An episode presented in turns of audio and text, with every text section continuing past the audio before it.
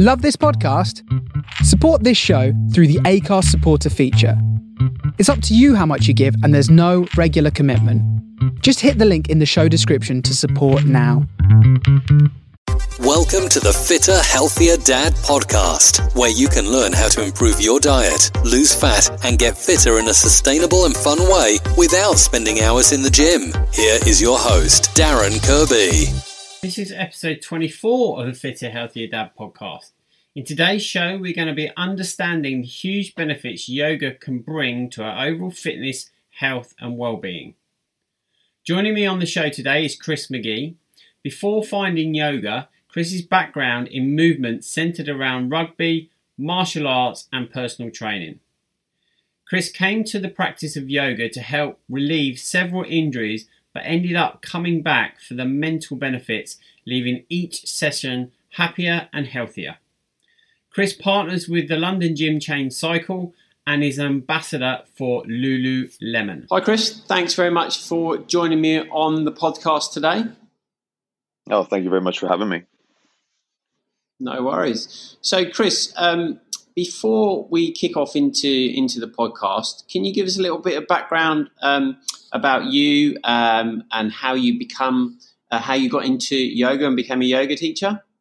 Yeah, absolutely. Um, I actually first started practicing yoga when I was uh, studying at drama school. Um, okay. All through my life, I had been a sort of a sportsman. Um, rugby was my was my primary sport. I had a lot of injuries, uh, off the back of that. And um, whilst I was studying um, movement as a sort of as an art form, the movement teacher said to me like, "Hey, your body is broken. You can't um, you can't move around very well. Like you need to go and do something to help sort of um, repair the damage that you've done." Uh, so she pointed me in the direction of of yoga. That's when I started uh, practicing myself. Fast forwarding out of that, I ended up um, working as a personal trainer for many years, um, and it was one of those things that I did to keep myself like healthy and balanced. And no matter how much you say to your clients, like, hey, make sure that you're make sure you're stretching, make sure you're doing yoga, make sure you're doing something to rebalance your body. Um, yeah. Nobody ever did. So I thought, well, I'm missing a trick. I should probably just go and get myself qualified in this so that I can then offer that as a service as well. And that was my kind of my my first route into um, into teaching yoga was uh, was for my clients. It, I had no I had no intention of ever being a yoga teacher. Um, right. Certainly not a, a full time yoga teacher doing nothing else. Um, but yeah, just as time as time went on, I ended up that that was the path that um, that that I ended up taking.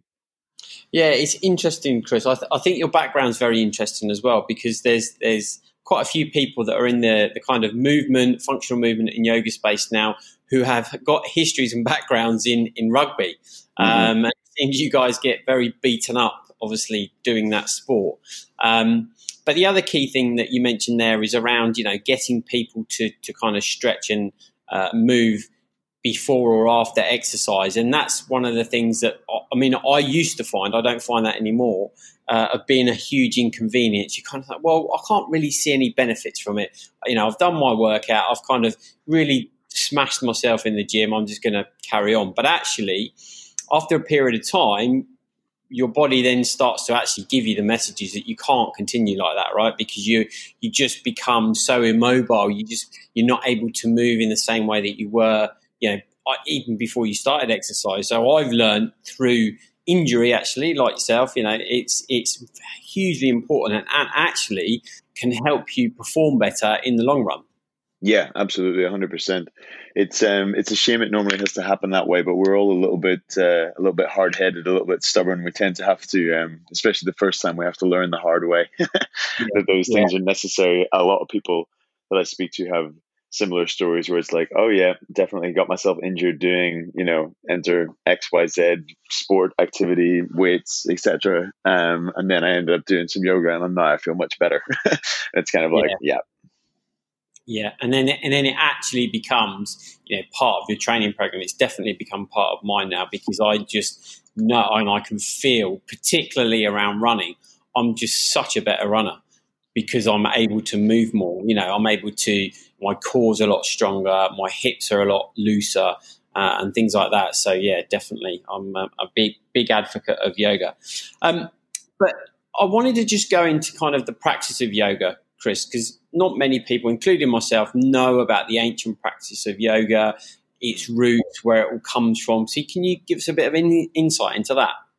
Yeah, absolutely. Um, it was uh, sort of did. I mean, the earliest yoga is kind of vague in terms of when it's recorded. Some some date back to about five thousand years ago. Some uh, would potentially date it back to almost as far as ten thousand years.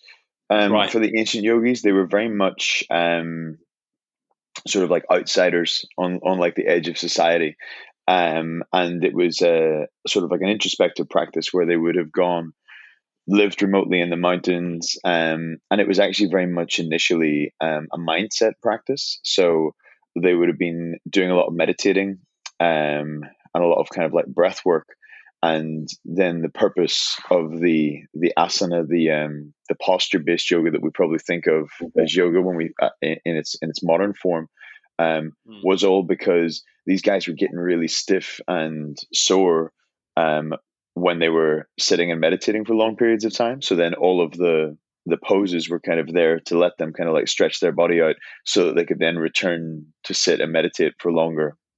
And then ultimately, what they then tried to develop, which is why it's a, a very mindful practice within the asana itself, is that ultimately you don't break your state of meditation in order to do the pose. You have a moving meditation, so you're able to stay in that um, that sort of like meditative Zen mindset um, mm-hmm. whilst you're whilst you're going through all of the postures, and then that's when it became an extra connection to breath and everything else.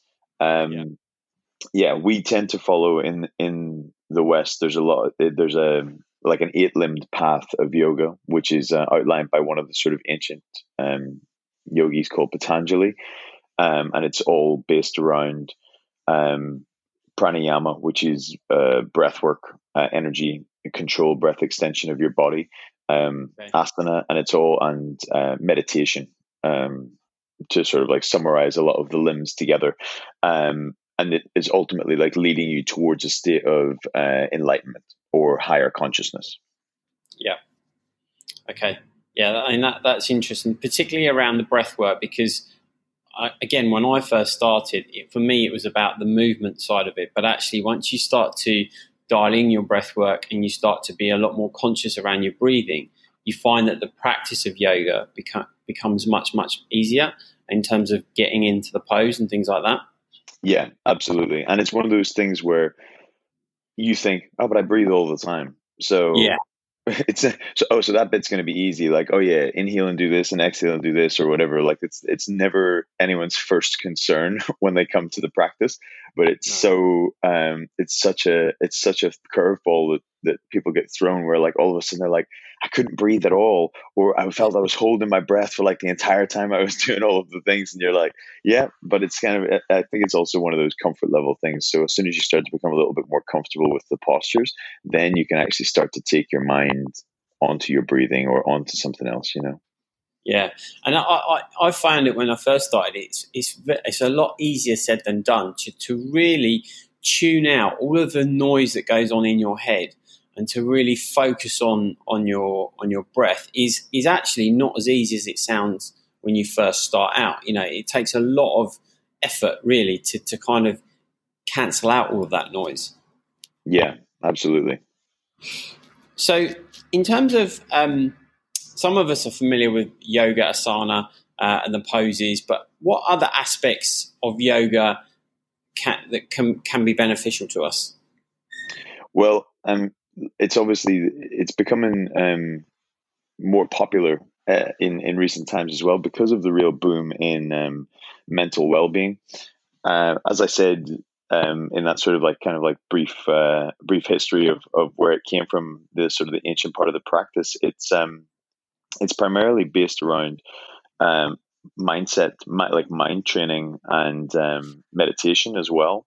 So the fact that um, you're going to get, you know, you're going to get your your physical movement, um, and within that, the physical movement can be, you know, there's lots of different styles of the physical movement, so that it can it can deliver a whole range of things. You know, I teach classes that are um, incredibly strong and incredibly powerful um, in terms of body weight moving. So you're going to be you know really breaking a sweat really feeling like you're developing strength as well as getting into the body of the muscle to work release of tension um, right the way through to classes that are very very chilled very relaxed where it's going to be all about just finding gentle steady breath down regulation of your nervous system improving your sleep like removing tension from the body and there's no and there's zero stress that goes into a class like that.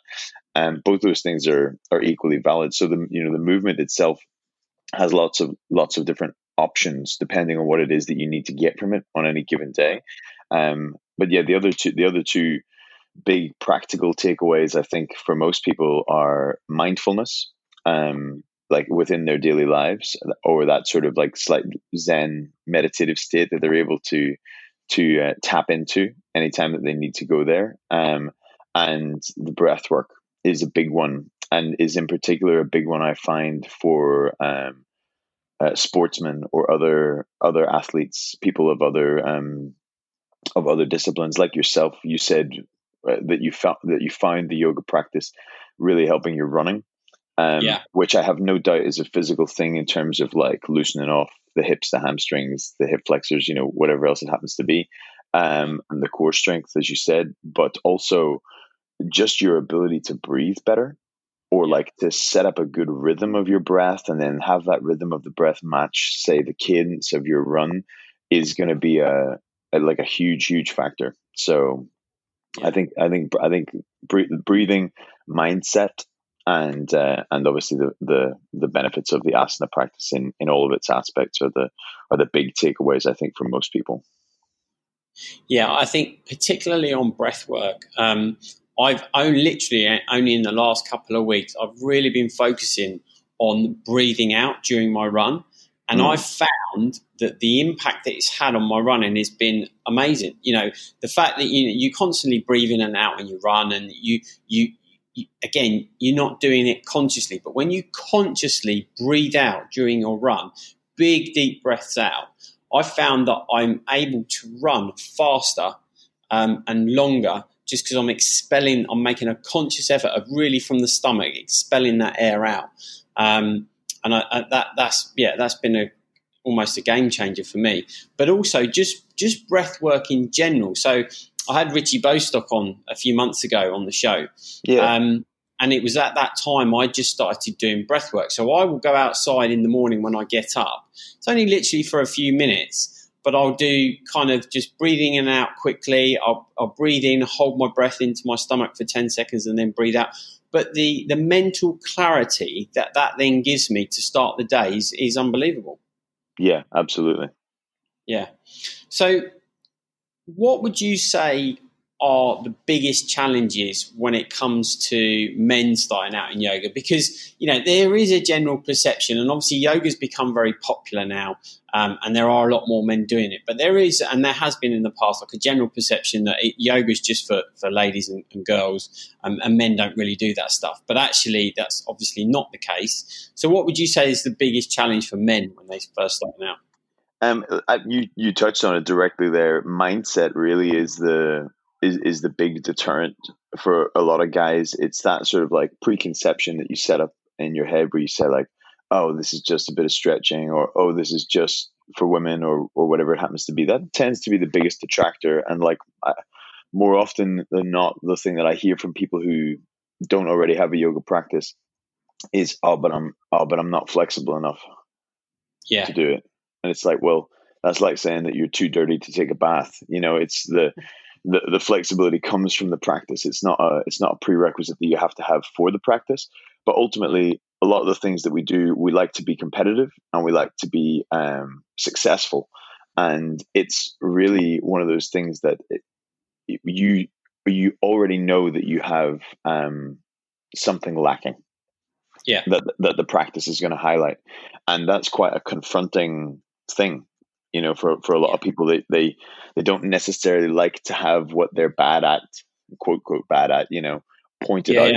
and yeah. this is and this is a practice that will do that so if you struggle to balance on one leg you're going to know about it within this you know 60 75 90 minutes like whatever whichever class you happen to be in if yeah. your left side is weaker than your right side you're going to find out about that if your left shoulder is tighter than your right shoulder this practice is going to show you that to you so it kind of like it can be quite confronting and the that as a as a thing some people just don't like that no. you know some some people you know come away from it and they're like that was impossible.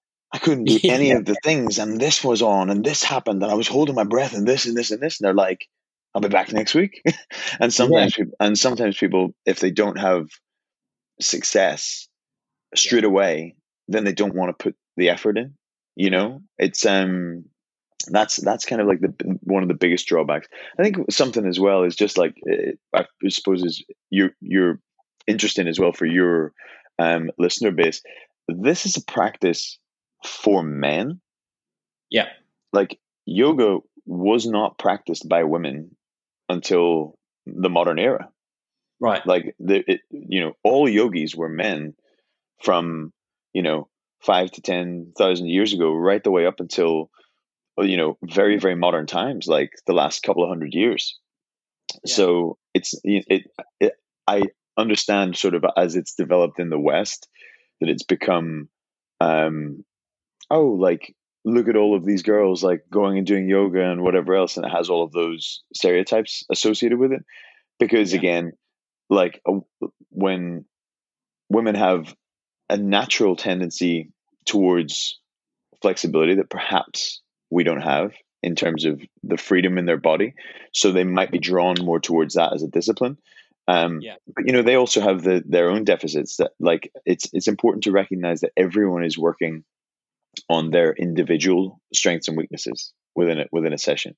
So, for example, um, I do a lot of uh, press ups, like right. in a in a class, right? So there will be um, the the movement is called the chaturanga. It's sort of like a ninety degree press up is the easiest way to um, describe it for any of your um, any of your people that, that haven't necessarily practiced before. Um, right. And I'll put holds in. I'll put repetitions. I'll make them come down and come back up to plank again a few times. And again, all of this is like in connection with breath and still works within the flow and the mindset of the yoga practice.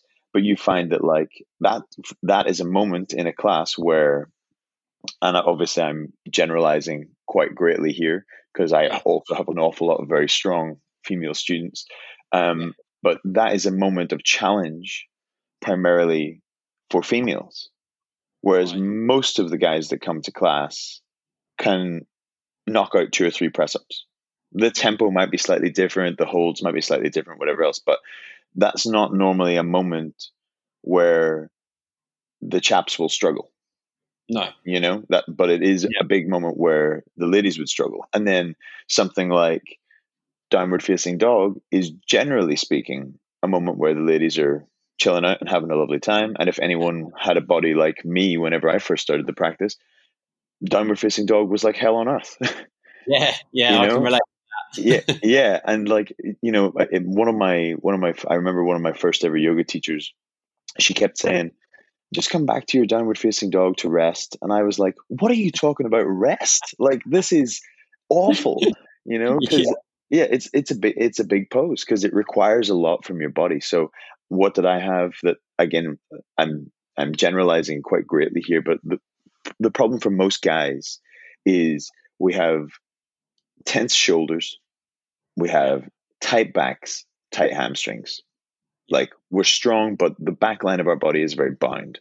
And mm. when you're in your downward facing dog, you've got your arms up over your head and you know your biceps are by your ears the hands are on the floor but you're trying to get your your arms into that overhead position you're trying to stick your bum up in the air as high as you can lengthen out through your lower back and you're trying to lengthen your legs so you're working through the back of your hamstring so it automatically highlights the three places where we are probably the tightest and therefore it becomes like a huge struggle so i think you're, you're always going to have those moments um every you know everybody is different as well i think that's the kind of like the beautiful thing about the practice and the fact that if you go to like an all levels class you can see that various different people are taking different options, different variations, different modifications, using the props in different ways. Like, and ultimately, it doesn't matter.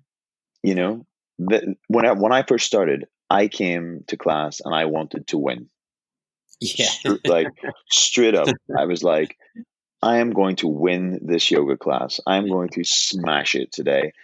Yeah. Whatever whatever she does over there, I'm going to do it, and I'm going to do the next version as well. Like it was it was that, but that was my whole life up to that point. The only right. type of tra- the only type of training I had ever engaged in was for the purpose of performance was for the purpose of metrics. It, you know it was to be measured it was to be compared it was to be pushed and progressed and it was to be competitive. So it was you yeah, know yeah. what like why else do we play sport? Like why else do we care about the numbers of the weights that we lift or you know yeah. any of these things? And that was the that was my attitude towards the yoga practice. And because of that i was punishing myself. Like every class was awful because i was pushing and pushing and pushing and by the action of pushing i never got a chance to relax. So even though i was there to release all of this tension i didn't feel like i was making any progress yeah. because of like because of that.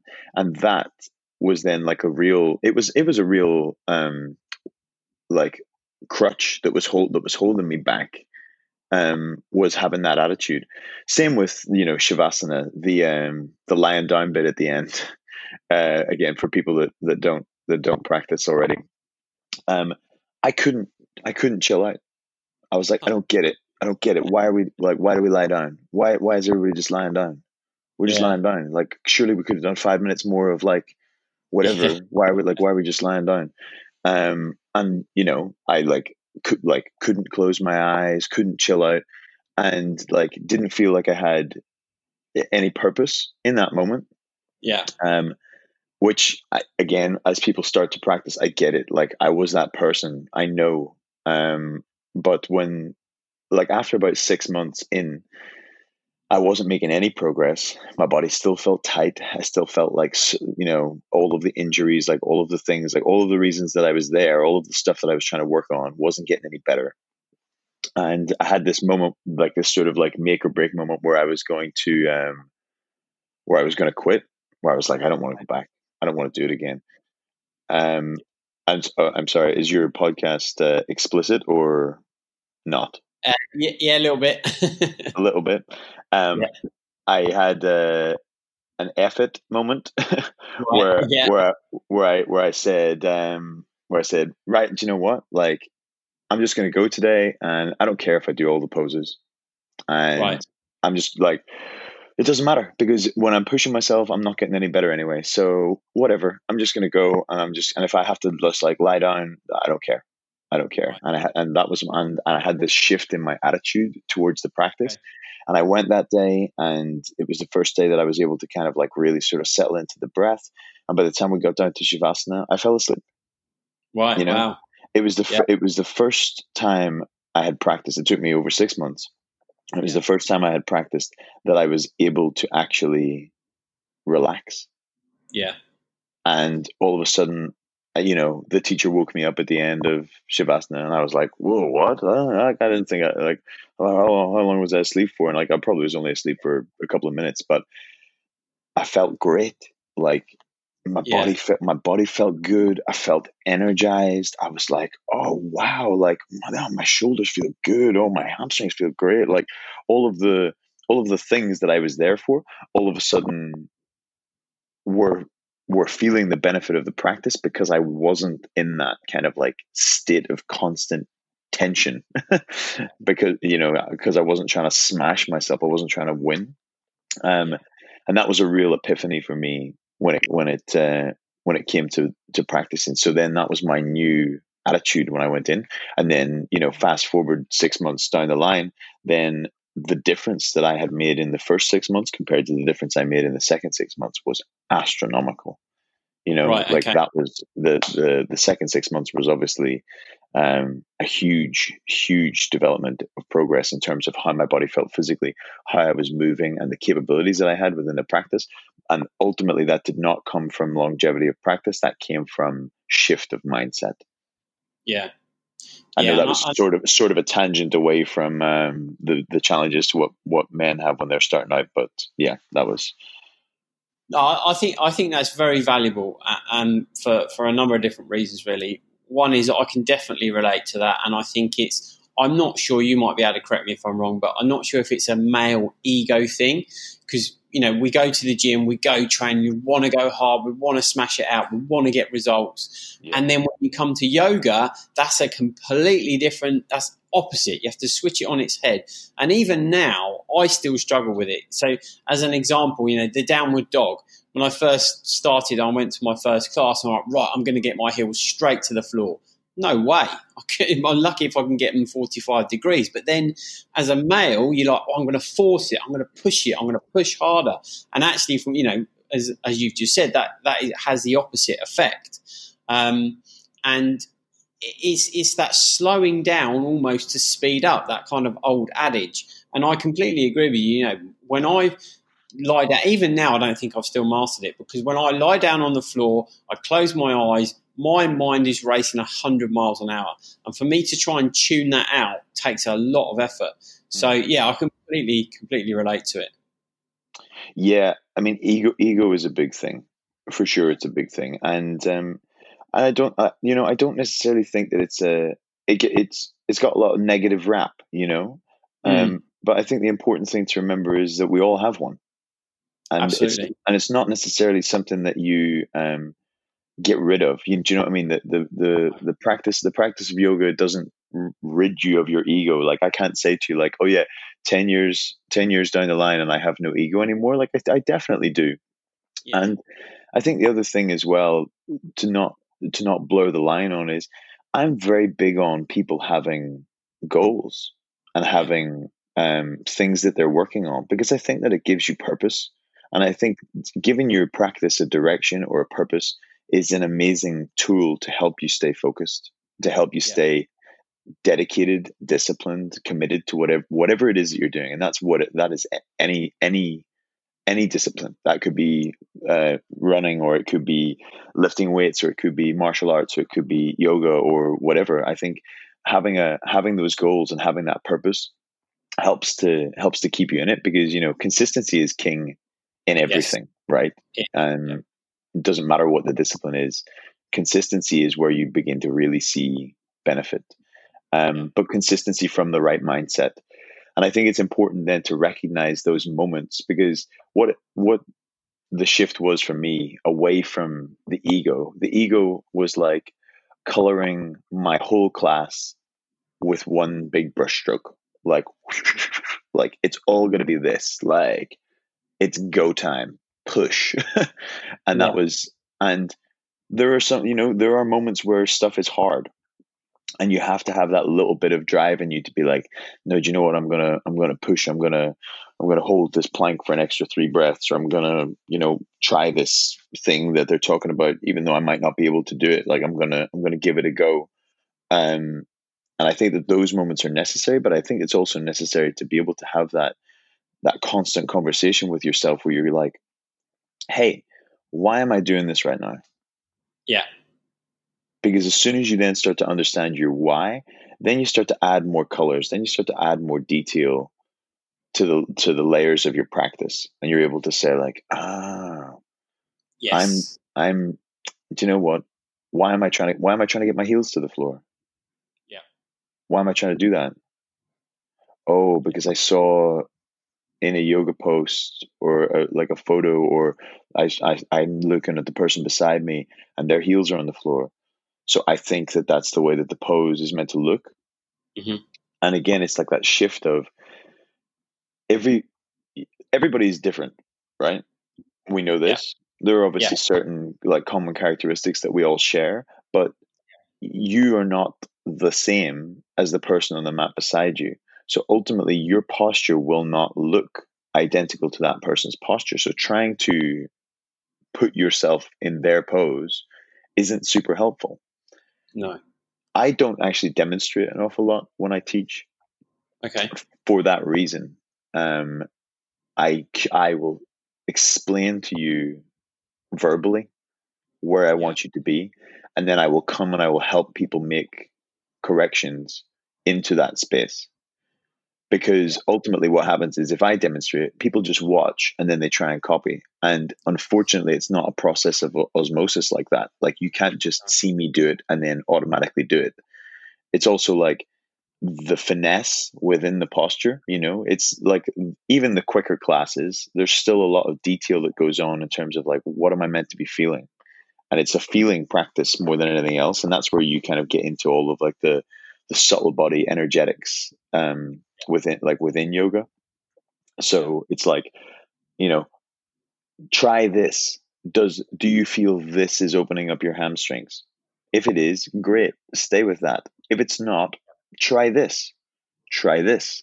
Uh, and it's yeah. like, you know, different paths, same destination. It's like rather than it being like, oh, I have to get my heels to the ground, it's like, well, if I stop worrying about taking my heels to the ground, but I actually start thinking about engaging my quads, you know, for example, or um, you know, tilting my pelvis up into the air a little bit more. Does that get me more benefit in that moment? Do I actually feel length and release from those things versus the tension that would happen if you're trying to, you know, drive your heels to the ground? So, uh, you know, it's I think it's it's also a strategy thing. Like the the less you make your decisions from that place of ego, the more detailed you are, and then the easier it is for you to kind of like pick and choose your battles and uh, and develop a strategy within your practice. Yeah, I think that's really interesting that you, you say that you don't t- tend to demonstrate too much at the front of the class because you know, uh, you know, as we've already said, everybody's individually different, and you know, if if a guy next door to you on the other mat is putting his heels to the floor and you're not, it's almost like a competitive thing that you have to do that. But actually, what you don't realize is where that person has come from in terms of, you know, what they've done up until now, which enables them to get their heels to the floor. They could have been practicing for, for God knows how many years prior to, to that individual class, right? So um, it's, it's like you say, it's having your why and focusing solely on you and just really, you know, understanding what your body can and can't do. Um, and one of the other things that, that um, I found is that because it was such a slow, it is, it is a kind of a slow process in terms of you know getting yourself into the various different positions and things like that. And then when you see others, you know, abs- you know absolutely nailing the poses, you're like, it's it's incredibly like, why can't I do this? This is ridiculous. I should be able to stretch into this. It's such a simple, you know, kind of calm and and slow process. Why can't I get in that position? And it's again just focusing on yourself, isn't it? Yeah, it's focusing on yourself. And again, like it was one of those things for me where I was like, um, I always I always came at those comparisons from a negative space. Yes. I, and I think it was interesting what you said about like you don't know how long that person has been practicing for. And I would add to that and I would say, you know, you don't know their their length of experience. You don't know their um, natural tendencies you know like some like some people some people have, are genetically predisposed to be faster. Some people are genetically predisposed to be able to be more explosive. Some people are genetically predisposed to be able to be more flexible. Like there are there are certain markers that we have which lend themselves in these directions. So you don't know what skill set they bring in the first place as well which is why it's also very difficult to say like it, you know, it, if if a guy comes to me and says, "Hey, I've been practicing for a year," like, what were you like after a year? Yeah, yeah. you know, and that's yeah. kind, and it's and it's kind of again, I get, I understand the why because they're because they're trying to get a point of reference to make sure that they're along the right track or or whatever it happens to be. But ultimately, like everyone's journey is going to be totally different. You know, I, and another thing then to say is like, well, how many times a week do you practice? Yeah. How long? How, like how long do you practice for? Because again, yeah. like if we're coming back to consistency, it's like it's like oh, like you want to get better at running. Like how often do you go running? you know, it's uh, like it. There's there's you know there's something to be said in terms of that. Um, but yeah, like I started to whenever I because ultimately there will be those moments right. You're trying your best to stay focused on yourself and whatever, but you're in a you're in a collective, like you're in a room full of other people, and people are awesome like the, and they do ridiculous and incredible things with their body and you're like and so instead of negatively critiquing myself and saying like, why can I not do that? I was like, wow, I'm going to be able to do that. Yes. Yeah. Yeah. And it's like, or it's like, I can't do that yet, but that's possible. Like I'm watching somebody in the same room as me do that. Someone over there is balancing on their forearms. And I was like, that's crazy. How did yeah. you learn? Uh, and then it's like, how? How did you learn how to do that? And then it, and then it, it lured me into the inquisitive.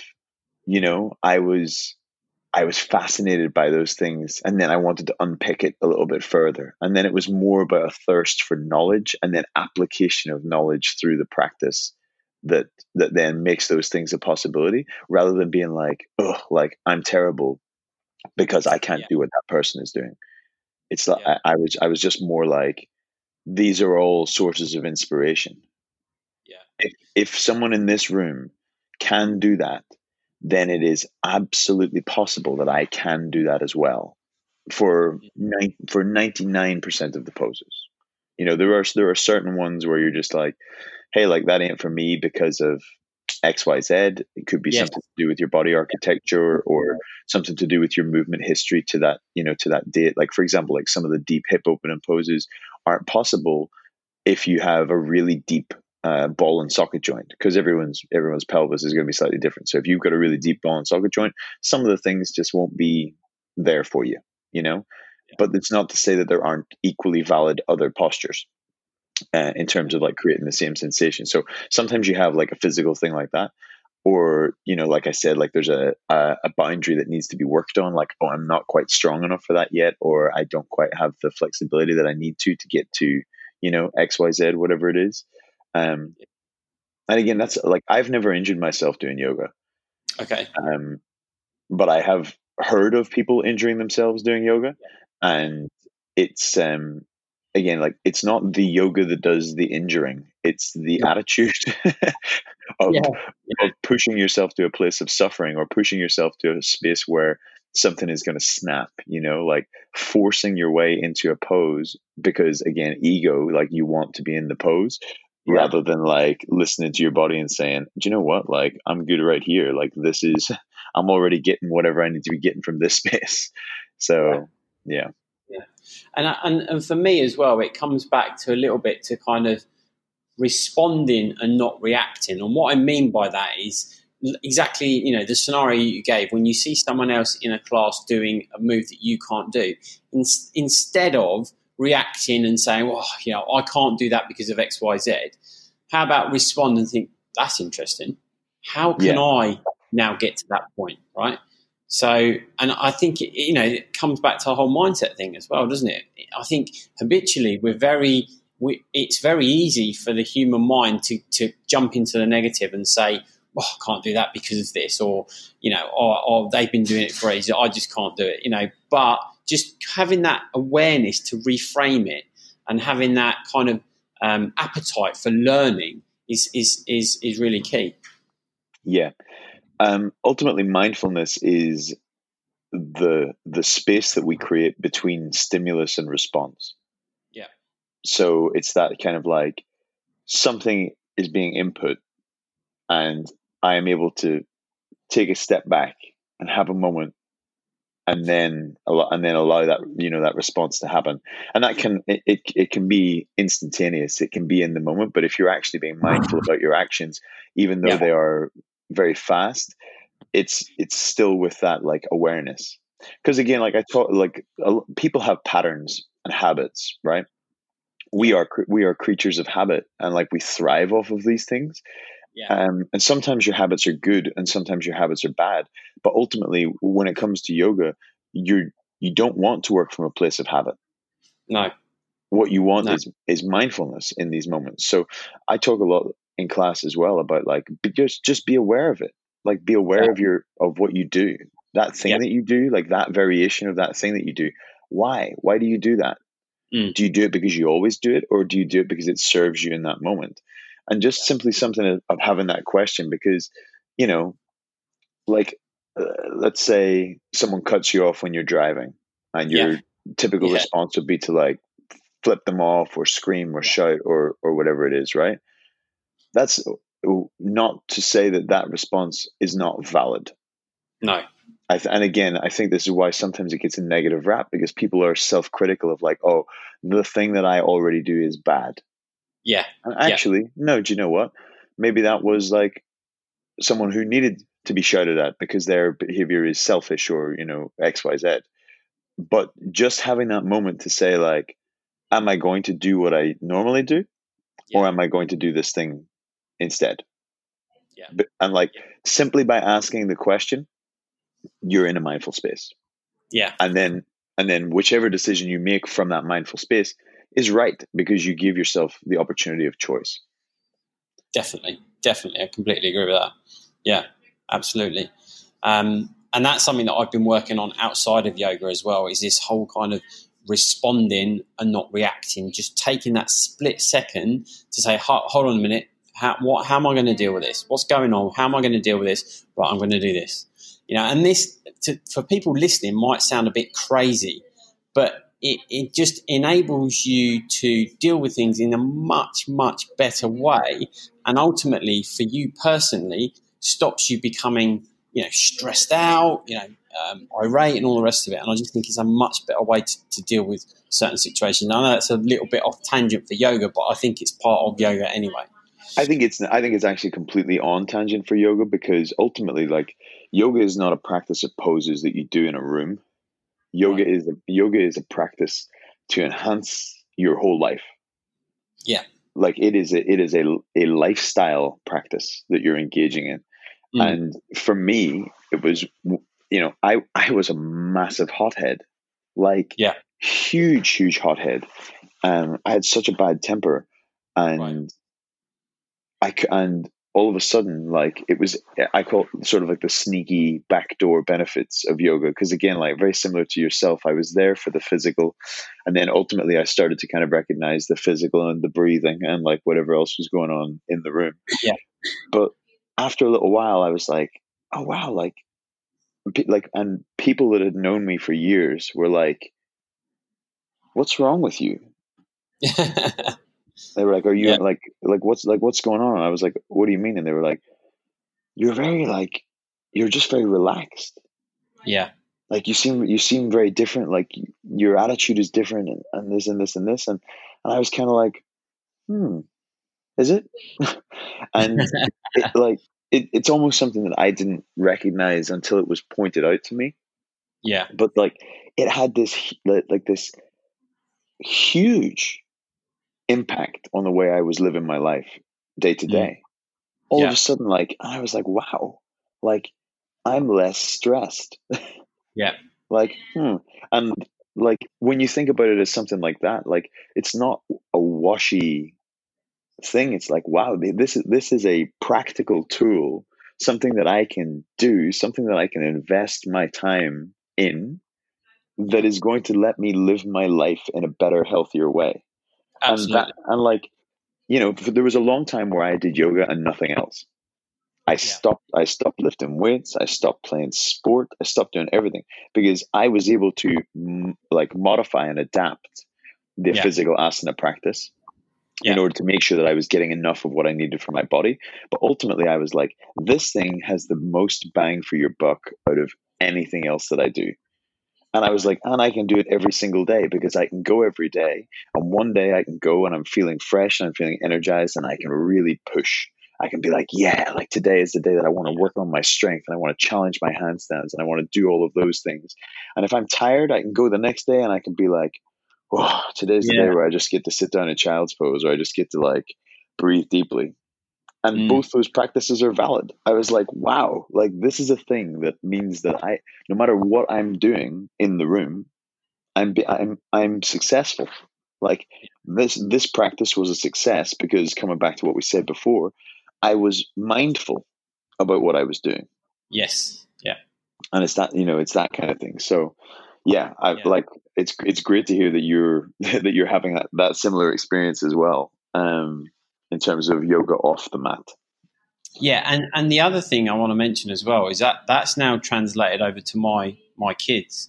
So in a in a I'm not sure if you're a parent or not yet, Chris, but um, uh, you know, when you have stressful situations with your children, um, just stopping and saying, right, this is not this is not going well. Let's just stop a minute. Let's just reflect on it, and then let's deal with it. And and instilling that into your kids is so profound because that enables them when as they grow up to be more mindful about their actions, about their responses to things, and how they deal with things, and it makes them, in my opinion, a much more balanced individual as they start to grow up. Yeah, absolutely, absolutely right. I mean, it, children are amazing because they're little sponges, you know, and and we already recognize that they're little sponges when it comes to um, movement because that's obviously like they they don't understand us, but they see us moving and walking around, and then that's how they end up starting to crawl and start to stand and start to walk and kind of like develop through that. Then they're sponges in terms of language. So they they learn to talk by listening to us talk. So they develop, you know, they develop their speech that way. So again, like people are like, "Oh, please don't swear around the kids," or you know, because like you say it, and then like they're going to be saying it all day. Um, and like there and in same with when it comes to skills like we look at all of these like amazing sportsmen or these like magnificent musicians or whatever it is who have been like oh i was playing the piano from the age of two and it's that kind of like you know they well, whilst their their their brain is so so fresh they absorb all of these things i think mm-hmm. the thing that we the thing that you're touching on that often gets neglected is they're sponges in terms of energy as well yeah. so if you are putting out a like high frequency, stressed out, erratic energy all the time, then they're feeding off of that. It's like when you see um if you see like a toddler having a tantrum in the shop and if yeah. the parent is shouting at the toddler, you're like this is like you're not like you are not uh, picking the correct strategy for success in this moment. Like ultimately like you need to bring yourself right down because then that's going to be the only thing that kind of like brings them back down as well you know? And yeah. you being able to say like i'm putting out this kind of mindful approach or like okay i sense that we're going here so i'm again like making a conscious choice to say i'm not going down the same path that we're going right now, I'm going to take a U turn and I'm going to bring myself over here, knowing that that little sponge is going to soak up what you know whatever it is that you're that you're putting out yourself. So, yeah, yeah, it's cool. I, I mean, I could I could talk about this for for, for hours and hours and hours because I just think it is such a valuable process and a tool to use. But in terms of um, you know some of the dads and men that are listening to this that you know, I've not even considered doing yoga or I've never practiced yoga, what would be um, some of the things that you would say, Chris, is a, is a good starting point?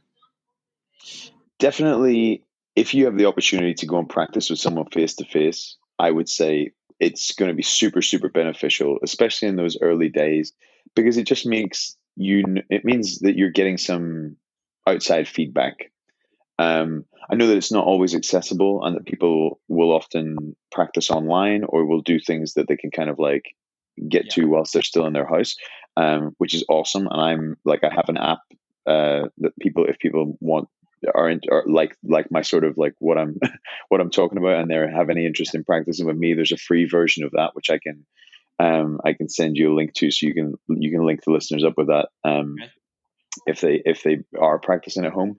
But if you have the opportunity to get to a studio or to your to your gym, like a class in your gym, and practice with someone face to face, it's really it's going to be like super super important to get that early feedback because then that's just going to let you know because a lot of the time we we think we're very aware of our body but we're actually very tuned out um, and just being able to being able to get sort of like back into your body or being able to get an outside source to say like hey, I know you think that you're doing this, but you're not right now. Yeah.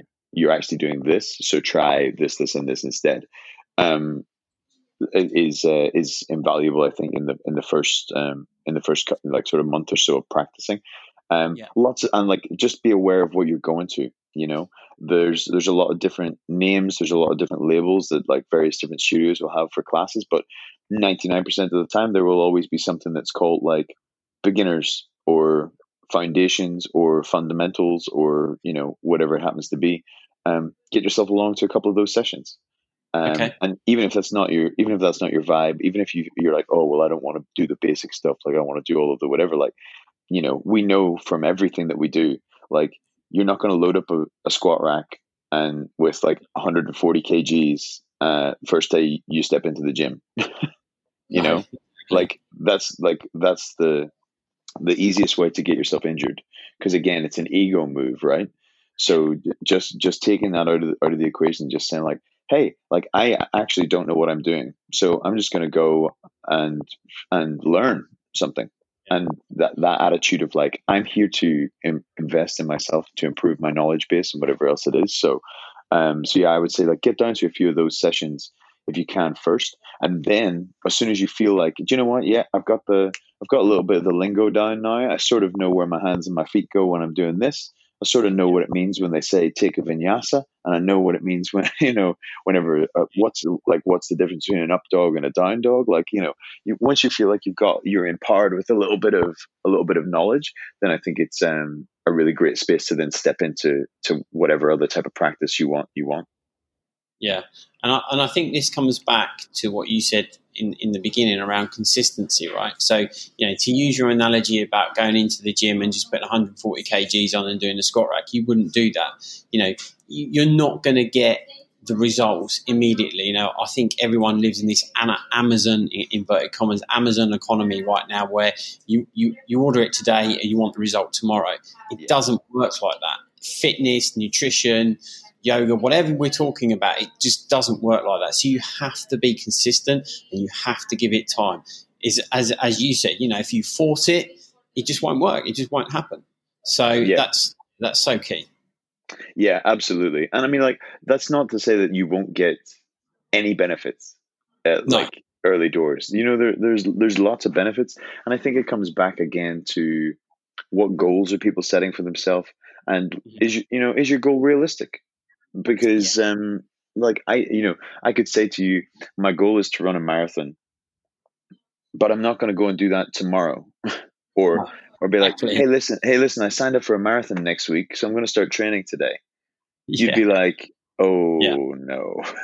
You know and not and not to say that I couldn't go out and do it but there's a strong possibility that I'm going to suffer greatly by doing that or that I'm going to do myself some serious damage. Like I'm going to go out and I'm going to injure myself, or or something is going to happen because I simply have not prepared or I have not allowed myself to build up to that, you know, to that level of whatever it is.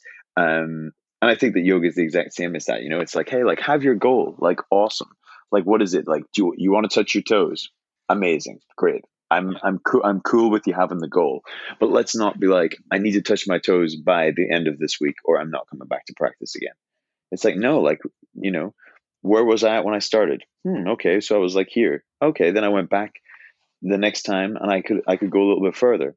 Oh, and then I went back that third time, but I had done a heavy leg session the day before, so actually my body was tighter, so I kind of went back to where I was oh, okay, so maybe I need to make sure then that I do this and this versus this and this. And it's like, yeah, like it's an, an evolution of that, Absolutely. of that process rather than like, here's my thing, I'm going to put my blinkers on and I'm going to go at it, you know? yeah, exactly. Yeah, no, that's, uh, yeah, that's really key. So Chris, uh, before we finish off then today, uh, and to sum up, what were the five key actions you would recommend the listeners can take away today to help them bring some yoga into their into their lives? I would say um, mindfulness in action is that is that real big one that we talked about just in terms of like yoga off the mat um, being able to take a step back um, creating that space between stimulus and response um, or you you said uh, react react versus respond. Was that your uh, terminology for it? Yeah. I think that that's you know that's perfect um, in terms of the way that the way that people engage in their daily lives um, and then off the back of that, I think it's going to, you know, sort of like allow you to be a little bit more uh, aware of what it is that you're doing in terms of your habits, your patterns. Like, it, does this serve a purpose? Does it not serve a purpose? And just being a little bit more uh, analytical, having a little bit more of that self inquiry as to why we do the things that we do or why we think the way that we think um, is going to is going to hopefully create a, a real positive shift for people in terms of what they're doing in their daily lives, but also how they feel and how they think going forward. Um, breath work we touched on is a, is another big one, um, and that's it's something that I that I often will say like it's the easiest bit of the physical yoga practice that you can drag and drop into into any other moment in your day, you know. And we sort of already know that already.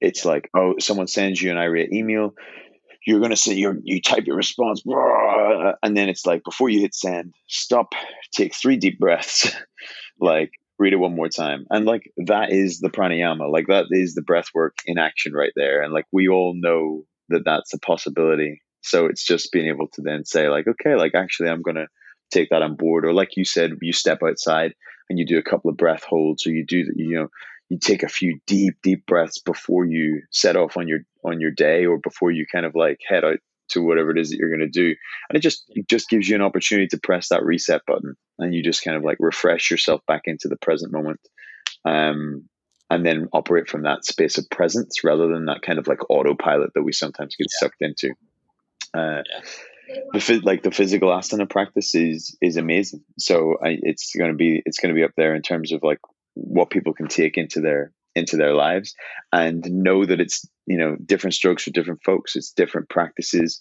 for different bodies and it's different practices for different days depending on your different circumstances. And that all of the practices are valid. Like everything is valid. So don't concern yourself if you go and one day you're able to do a hundred chaturangas and a handstand and the next day you're not like yeah. that's okay. Like it's okay for it's okay to have a day where you're where you're working on challenging yourself and and testing the limits of what's possible. And it's okay to have a day where you go and you're a little more chill. And again it'll depend on where it fits into your training regime. My current regime is is is balanced out you know i i do um, things that help work on my aerobic capacity because that's one of the the sort of like the lacking things in yoga. I do some strength work. I do some pulling strength work specifically because there's not a lot of pulling in the yoga practice. So I'll do a lot of kind of like ring work or bar work or things like that so that I'm developing the the backline of my body, like the posterior chain a bit more. So yeah. there's a way to kind of like find the perfect blend. Obviously, I'm a yoga teacher, so the majority of my yoga practice is you know that's that is the majority of my movement week. Um yeah. you're you're a runner. There's no way that i would say to you hey i'm going to need you to stop running and do n- nothing but yoga because that's going to improve your running. It's like no i have to find a, a, healthy balance of those two things. So i think that would be the other thing to take away from this is like hey don't um, don't assume that this is the the only thing that i'm telling you to do. What i'm saying is like be smart about how i can integrate this into my life to make it sustainable long term and also to help me improve in all of the other areas of the things that I'm already doing physically or in terms of lifestyle or, or whatever else is going on. Yeah, I think I don't know if that was four or five, but there's I'm uh, sure there's enough in there. yeah, no, that, that's perfect because I think one of the things that I want to mention as well, I, I, actually did a video on it this week, and that is, you know, when you're saying about, you know, one day you you'll go there and you, and you'll do one one practice, another day you'll go there and you'll just relax and just kind of, you know, kind of me- almost meditative uh, practice. Um, we're not machines, and so we can't continually do the same thing day in day out. It's just not natural. It's just not you know part of of who we are as humans. So it's it's just understanding that and just accepting it because I, I think all too often we try and force stuff, and I I'm definitely guilty of that. You know, if I've run a, a 5K and a, you know, four minute 30K per K one day, I want to go and do the same the next day. But the reality is you can't necessarily do that because your body reacts and responds in different ways. So it's really important that you understand that and you know your body. And it might seem all a little bit kind of woo woo and the rest of it, but it's, it's so important and it's so beneficial. Yeah, absolutely. Absolutely right. So um, before we wrap up, then, Chris, is there anything that I didn't ask you that you feel that I should have asked you, which would benefit the listeners? No, I think we covered a lot of stuff. Um, if I mean, if I were to add anything else, I would just like I would just say, like, just give it a go. Yeah, you know, like it, there's it, there there is that real kind of um, fear factor sometimes that holds that holds us back because. Mm we're worried about looking bad or we're worried about not not being very good at it or worried about not being the most flexible person in the room or whatever. And i think if you just take that pressure off yourself that it's not it's not necessarily about success and failure and just give it a go. Like if you go if you go in with sort of uh, like an open mind because again depending on the style of class that you go to there may be some elements where you're a bit like oh this is a bit out of my comfort zone you know? Like there there might be some you you might end up with a teacher who is um a little bit more spiritual or who's a little bit more focused on you know the the yoga mythology or a little bit more focused on chanting or whatever it is or a bit more about the sanskrit language that the that the pose names come in or or whatever it happens to be and all of those things are very much outside of our modern comfort zone and yeah.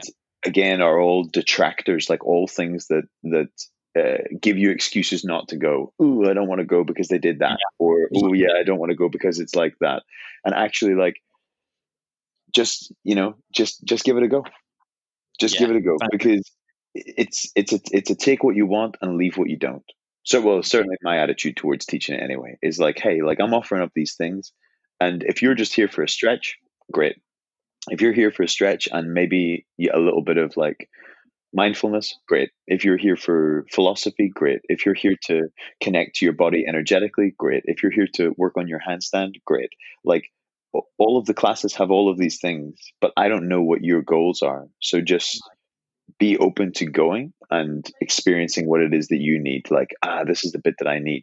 And I'm okay with not worrying about the chanting or not worrying about the the funny language or not worrying about you know like any of that other stuff because yeah it's everyone's going to have their own their own pathway through it but i think the important thing is to is to try. Yeah definitely. I, definitely agree with that and i think it, it, will you know i'll be very surprised if for, many guys that go it doesn't feel uncomfortable when they first go but give it some time uh, and give it some effort and i I absolutely guarantee you'll get so much from it um, if you just you know lean into the process and, and be a little bit consistent with it. So, Chris, it's been amazing talking to you today. Thank you very much for your time. How can people um, connect with you on what social channels, websites, and on all the rest of it? Um, yeah, so uh, my primary social channel is um, Instagram. So the handle is Mageesy, M A G E E S Y. So if anybody wants to wants to connect, please give me a follow there. And um, if you have any questions, of course, just like shoot me a message, and I'll and I'll try my best to get back to you all. Um, I'm on Facebook as well. If anybody is a, a Facebook user, it's um, Chris Magee Yoga. If you just search that, then that'll come up with my with my Facebook page. Um, if they are in London at any point in time and they want to come and practice with me in person, I'm the head of yoga at a studio called Psycle, which is uh, based in Oxford Circus. Um, the website for them is psyclelondon.com, P S Y C L E, like psychological, funnily enough. Um, and uh, my personal individual website is mageesy.com, same as the as the Instagram handle. I also have um, all of my international workshops, things like that will be on there. The uh, link that I was talking about to the online platform fit where I teach some classes is uh, in the bio of my Instagram as well. So if people are interested in, in doing some online practice with me, they can find that there. Um, and just on the off chance, if anyone is a little further along in their yoga practice and they're interested in becoming uh, a yoga teacher, I run yoga teacher trainings as well. Oh, um, it's a great way to to develop a personal practice, like to to get a little deeper into the knowledge of the yoga without necessarily having to teach off the end of it. It's probably a little uh, misconstruing that it's called a teacher training because it's not necessarily people don't necessarily always do it to become a teacher but um, yeah like a, a, teacher training. So if you're um, interested in yoga teacher training the website for that is empowered yoga school e-m-p-o-w-e-r-e-d yogaschool.com perfect. That's fantastic chris. Thanks um, very much for your time and um, i'd like to be able to get to one of your classes in the future.